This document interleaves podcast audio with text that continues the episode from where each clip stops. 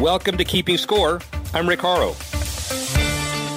Each week, we bring you insights from the playmakers, deal makers, and rule makers in the world of sports. I'll give you my take on some of the items of the week using my 30 years of experience doing deals for teams, leagues, and players in the $750 billion business of sports. Plus, we'll talk with a central figure in the sports world. The views expressed in this podcast are my own and do not represent the views of Reuters. Let's get started. What do you do after the Super Bowl, the NHL, the NBA All Star game are over, and the Daytona 500 is over? Pitchers and catchers, Masters, U.S. Open.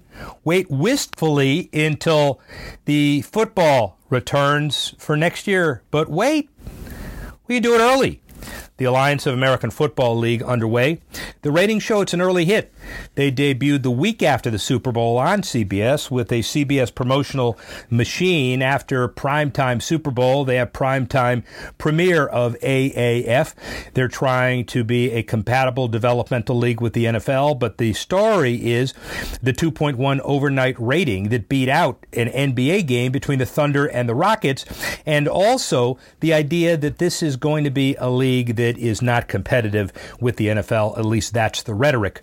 The USFL and XFL performed well at the gate, but then fizzled. And of course, the challenge for the AAF will be to keep the good times rolling, as ratings will be harder to come by when the games are on CBS Sports Network and not prime time. Ultimately, compelling football is what keeps fans engaged long term, and the AAF will be competing with the other new football league, the XFL, which is set to launch in 2020. The AAF will have to outperform other new leagues in addition to well established sports institutions such as the NBA and MLB during the spring and summer months. Well, startup football has always been an issue. Remember the Birmingham Fire? Now we got the Birmingham Iron. And there are those second level cities like Memphis who will always have teams and can recite chapter and verse. But maybe this is real. And we'll have to see if people's love of football can transcend. One person, a special guest who's covered the entire base, is Oliver Luck. He was the West Virginia University athletic director. He led the NCAA as far as governance and compliance. He led the World League of American Football, involved with the Texans, but also started Dynamo, the stadium in Houston, and as well as the Houston Dynamos, the MLS franchise. And let's not forget, he's also now commissioner of the XFL, Vince McMahon's machine. He's got an extra year, some would say, as an advantage versus the AAF, as opposed to a year of non visibility as the AAF gets out of the box. Let's hear Oliver Luck tell it, but let's hear him also talk about his perspective as a sports guy. Oliver Luck. Oh, by the way, he's Andrew Luck's dad. Sports Professor Rick Horrow inside the boardroom beyond the scoreboard. Uh, we have the commissioner that presides over all of football with us today.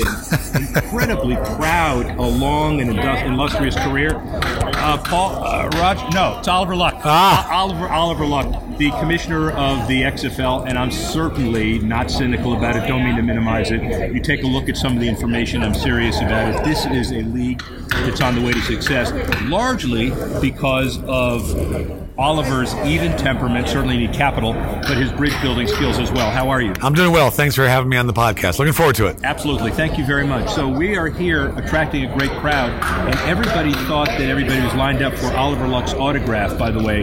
No, two things. One is they think they're getting Andrew's autograph, and he's not here. Andrew Luck, his kid. And then second is uh, Miami Super Bowl 2020 is pounding coconuts in the background, and we have a line there. So we'll I can I can do Andrew's autograph though if people want to if they really want that. I'm pretty sure. So they won't go home empty-handed. By the way, you are probably the only one who could really get away with that. yeah, yeah. Cool well, my wife won't let me do it though. No, she frowns on that sort of I'm behavior. Pretty sure. I'm pretty sure. Nor, nor will he. Yeah. So the morning of June 4, June 5, whatever it is, 2018, clearly life-changing for you for a lot of reasons. Vince and you had a lot of conversations before that, but that was your announcement. So give me your mindset as to why you did it and how you feel now. Sure. So I was working at the NCAA, as you know, you know, uh, EVP of Regulatory Affairs, basically a number two to uh, to Mark Emmert, whom I really appreciate. He has a hard job. It's tough running college athletics, and I was aware that Vince had made an announcement last January that the league was going to be relaunched, but I didn't really pay much attention to it, quite honestly. So one of his guys reached out and said, "Hey, would you take a meeting with Vince?" And I said, "Sure." Uh, you know, I didn't know him, didn't met, I had never met him. I uh, was sort of impressed with his entrepreneurial bent in building up WWE into a you know publicly traded billion dollar a year company. It's remarkable. So he reached out to you. He reached out to air, me basically. out of thin air, and uh, you know I ran NFL Europe, so there's not. It's a pretty select group, you know, that's run professional football leagues and, and started them from scratch, right? So uh, anyway, I sat with him, and over the course of a couple of days, and you know I wanted to really understand why he wanted to do this, and would he do it, you know, as the Brits would say, in a proper fashion, right? Uh, because the first time around wasn't good. Football wasn't good. It was gimmicky, and you know I, I wouldn't want to be part of a bad football league with lots of gimmicks. I don't think the American public likes gimmicks, right? Particularly when it comes to something important like football. football, right. So, um, you know, he convinced me that uh, he was going to, you know, hire somebody that knew football and could build that league the way it should be built. And you know, everything I've experienced in the last six, seven months as I've been on board has been just that. He's given me all the rope I need, as they say, to hang myself. Presumption of, and you're not, presumption of uh, the he hate me days, and now you have until early 2020 to prove that wrong in eight cities. His comment or yours about reimagining football, what exactly does that mean? Yeah. So what he wants is a up tempo game, right? Um, fewer stoppages, fewer breaks, right? You know, the, the college and pro ball sometimes can go on forever, right? Well, there's a good reason they're commercials. Well, that's that. That's Yeah, that's yeah, true. That's yeah. true. But yeah, think of all the you know split screen that's now taking place, right? So you know, up tempo game. Um, you know, uh, he wants to be innovative in, in what we do, right? So uh, you know, shorter breaks though, and get it all done in three hours. Right? Remember back in the old days, in the 1970s or the 80s or the 90s, when you know games really got done under three hours. So uh, I think you know the talent pool of players and coaches is pretty deep, pretty rich, pretty broad. And I think we can we can find guys that are able to you know deliver on that promise, right? So um, we've got uh, very soon we'll be announcing our broadcast partners. Uh, we have four games a weekend, right? Eight eight teams, four games a weekend. All those games will be broadcast, every last one, either terrestrially or fully distributed cable. So we're gonna have some Multiple, multiple partners? multiple part. We're gonna have some great broadcast deals. We're not far from naming uh, our head coaches. Right, uh, I've got four signed and uh, four more to come because I'm acting like the owner of each one of these teams. Right, because you know Vince owns them, And and it's not as if you're not experienced doing it. yeah, I, I hired coaches over in Europe, Right. you know, uh, multiple times, right, with our league. So uh, it, it's you know it's it's coming together. We have the gift of time. I wouldn't have taken this job, Rick. You know, Vince said you got three months and we got we got to play, I'd said nope, don't want it. you know, you need time. You need time in any Part- startup. Part of it, yeah, any startup. Any startup. But part of it is the nuts and bolts of the widgets and everything you need to do stadiums all. Part of it is the reimagining the reimagining. That's right. basically. That's right. So we've taken all these ideas. We have a different kickoff we're looking at. We have a different punt we're looking at. We're looking at a 25 second clock versus the 40 second clock. We're looking at a different overtime, right? We're looking at having an eighth referee. Yeah. what a novel idea, Yeah. you know that. Instant replay? Yeah. Instant- yeah, exactly. So all that stuff, but you have to test it as well, you know. And so we're testing it already with uh, junior colleges. Back in December of this past year, we're working with the Spring League. Uh, might be familiar to you, the uh, Your Call Football League. Right. These are all, you know, we basically borrow these these uh, leagues players for three or four days Yeah. and run 55 of our new kickoffs to make sure we've got it right and you know punts and all that kind of stuff. You, you think, I've always found it interesting. My dad was a chemical engineer and he used to preach about the importance of R&D to DuPont where he worked. Think about the NFL, 14 15 billion dollar a year company. There's not much R&D going on. Yeah, right? right. You know, or college football, right? Very popular, but not much R&D going. So we want to make sure we test these things as best we can before we, you know, etch them in our rule book. Right. But the other piece of it is is to develop a consensus as meaningful partners. The one thing I noticed about your release was how glowing Mark Emmert was, and it didn't look like a normal comment. To me, it looked like something that was a friend that really wanted to send you off on the right foot. And the same thing, I assume, with Roger Goodell. You told me a story, but tell it in your own way. But so, how do you feel like you have the ability to bridge build? Well, you know, I, I think everybody in the football business should be rooting for everybody else in the football business, Yeah, in right? theory, I, in theory. in theory, right? I think that a rising tide lifts all boats. I think that we're at a high water mark in terms of football. The NFL is extraordinarily popular, as is you know major college ball and even small college ball. So I think there's you know plenty of room for everybody to sort of play in this space, right?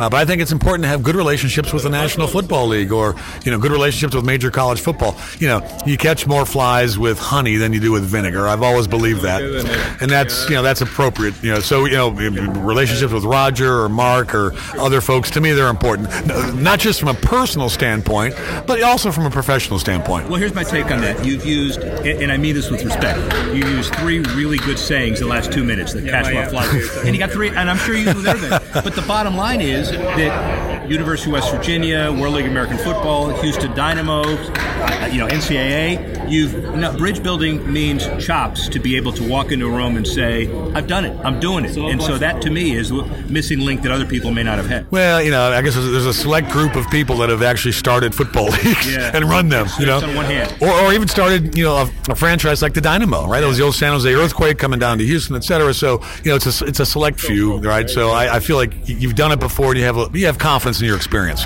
right, to handle it again. How do you feel about your PR person eating while you're while you're doing the? Uh, I feel great if she'd give me a little bu- bite or save something for me. no, no, you don't have time. That's right. We don't have time. You don't That's time. right. That's right. Yeah. no, no problem. He, by the way, ladies and gentlemen, this is the hardest working guy. I used to say in, in college sports and television, whatever it is, but now you're, you're the hardest working guy in, in your amalgamation of future successes.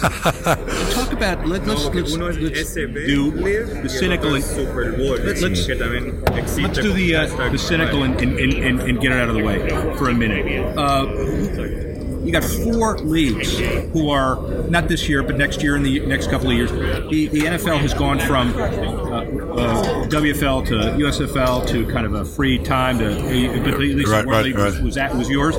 Now you got you got four, and the uninformed would say, including one that starts tomorrow, maybe. Yeah, yeah, yeah, yeah. The uninformed would say, what what gives you the reason? You've had the presumption of failure. You know, tell us why this is Sure. Uh, it's really just a couple things. Capital, money matters, right? Any startup, and you know, Vince is putting uh, a minimum of 500 million bucks behind this venture. Time, which you know, which we, we, we have, and the ability to plan. Uh, very powerful partners, which you know we- we'll be announcing very soon. And I think the other thing is this: disciplined decision making. So, you know, think about the USFL. I remember going to Houston Gambler games. The place is the place was rocking, right? The old Astrodome. If they, yeah, Jerry Argovitz, if they had stayed in the spring, had disciplined decision making, that would be a very valuable property today. But they didn't. Right. Right. They made talk about Donald Trump or no, we shouldn't. but uh, you know, they moved to the fall. That was a bad decision, lack of decision making discipline. But uh, that's the vision we have, right? So you know, you build. Lamar Hunt was uh, you know very interested in NFL Europe when I was running the league. Right. Uh, and Lamar used to say to me, Oliver, you always have to remember who you are, but more importantly, who you're not. So we have to remember who we're not. We're not the National Football League and never will be, right? But we can be the XFL and build our league in the spring, mind our own business, if you will, have good relations with everybody, right, in the football world, because I think it's all important. Uh, but I think we can build up uh, brands that people kind of like and watch and follow. Shift gears a few minutes. Is college football heading in the right direction? You've been there not only at the governing level, ladies and gentlemen, in Indy, but you were there running uh, University of West Virginia, and you had some notoriety on the field there too. So obviously you had some perspective. Is it moving in the right direction? I, I think it is. I think it's in a pretty healthy spot. Uh, I think that uh, you know, by and large, uh, it's, it's it's it's it's it's good. Listen, it better be going in the right direction because the revenue from college football is paying for the swim team and the lacrosse, and people always forget it.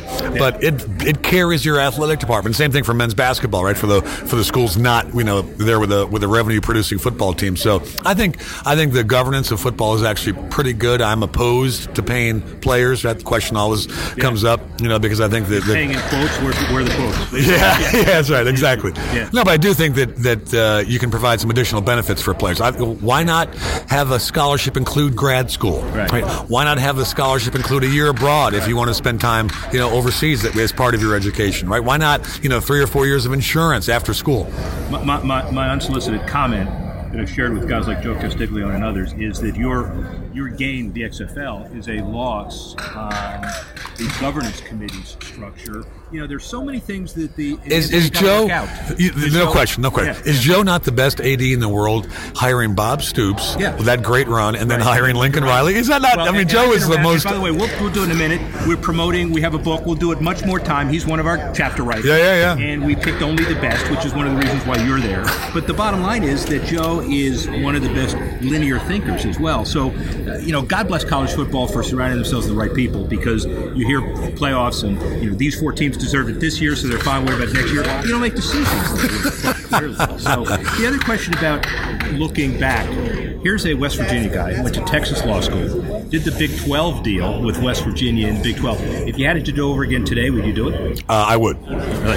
West Virginia culturally is much like uh, the Big 12, and I say that in this in this sense, right? Appalachia goes all the way out to include Oklahoma. I think Oklahoma State and University of Oklahoma are very much like WVU. It includes you know places like Kansas State and Kansas and Iowa State, right? I mean, you know, actually we had more in com- we have more in common with the Big Big 12 schools than we did with our old Big East companions. Syracuse had nothing in common with WVU.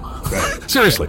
Georgetown had very little in common with WVU, but Oklahoma State does. Texas Tech does, right? So I really think it's a, culturally a very good fit, even though the geography is a little bit odd, right? But, you know, it's it's culturally a very good fit for the Mountaineers. Well, it's as odd as uh, Rutgers being in the West, or it's as odd as everything else is. So that's yeah. clearly not the dimension. That's right. And if that's going in the right direction, then so what about MLS? And then we'll. we'll oh, I'm, I'm a huge fan of what Don Garber has done. You know, he, if you go back and look at where they were when he took that job in I don't know two 2000 maybe, where they are today, it's, it's incredible. The value of the franchises, the quality of the league. It's got ways to go. Still, still's got to figure out how to break that TV question, right? You know, it's not destination viewing for the vast majority of people, and that's that's a that's a challenge. NFL is, and XFL hopes to be destination viewing, but you know, MLS has to kind of in, increase the opportunity for for the TV broadcast and, and expand their audience. Um, what does it feel like when people stop you on the street and say, uh, "How's Andrew? Can you get me to Andrew?" Well, they say, uh, "Tell Andrew I got him on my fantasy team, so he needs to throw a bunch." You know, I say, "You think he cares about that?" yeah, no, I mean, really, I, I really, no, no, that's no, that's the question. That, right. That's yeah. the question I get. Yeah, I'm, I'm sure. I said, "Hey, I'm great. Good, good job," but you know, I'm well, not going to. Ladies and gentlemen, in that context, we'll this.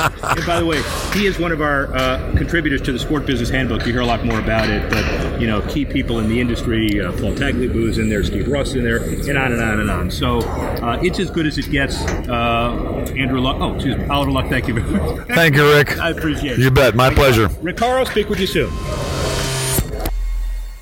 So Oliver Luck has some perspective. Obviously, he's tired of people calling him Andrew. He was a quarterback in the NFL, but not as good as his kid, quite clearly. Wish them all well. So Here's the key from his perspective, talking about creating the star and creating name recognition. Axios Sports examined the social media followings of every all star starter across the four major sports, and they expected the star driven NBA to come out ahead, but not to the magnitude by which the league led other sports. LeBron has more followers, not surprisingly, on Instagram and Twitter, over 89 million, than, get this, every MLB, NFL, NHL All Star starter combined. James has more than twice as many as the next closest NBA All Star starter, Steph Curry. 37 million. Comparatively in the NFL, J.J. Watt, the strongest social presence among NFL Pro Bowlers, over 8.8 million followers. In MLB and NHL, Mike Trout, Alex Ovechkin, respectively, have almost the same exact number of followers across both platforms, as do Matt Kemp and Connor McDavid. But it's also notable and maybe regrettable from a branding standpoint that the NHL All Star roster showcased in San Jose last month, the 15 starters had either no Twitter account or no Instagram account, or neither. The bottom line is if you're a superstar league these days, you get with the program, you go to the right markets, you get the right corporate folks, you get significant owners, you get a television contract that gives you exposure, and you make sure that you are a star on social media. All of that is the key to the sports business, and all of that may determine who succeeds and who fails in this significantly competitive world of the next football league. Rick Horrow, keeping score. See you next time. Thanks for listening to this edition of Keeping Score. Our producer, Alex Cohen. Associate producer, Freddie Joyner. Assistance provided by Carlos Swadek, Tanner Simpkins, and the executive editor of Reuters Digital, Dan Colarusso. I'm Rick. Thanks again for listening. See you next time on Keeping Score.